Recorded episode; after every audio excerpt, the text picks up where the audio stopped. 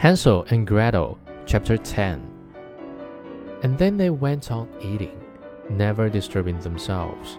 Hansel, who found that the roof tasted very nice, took down a great piece of it, and Grethel pulled out a large round window pane and set her down and began upon it.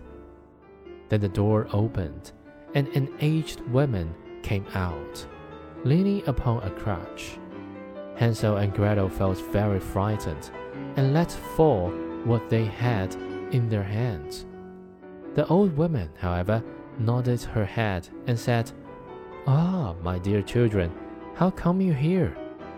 You must come indoors and stay with me. You will be no trouble.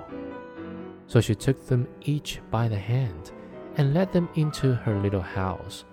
And there they found a good meal laid out of milk and pancakes with sugar, apples, and nuts.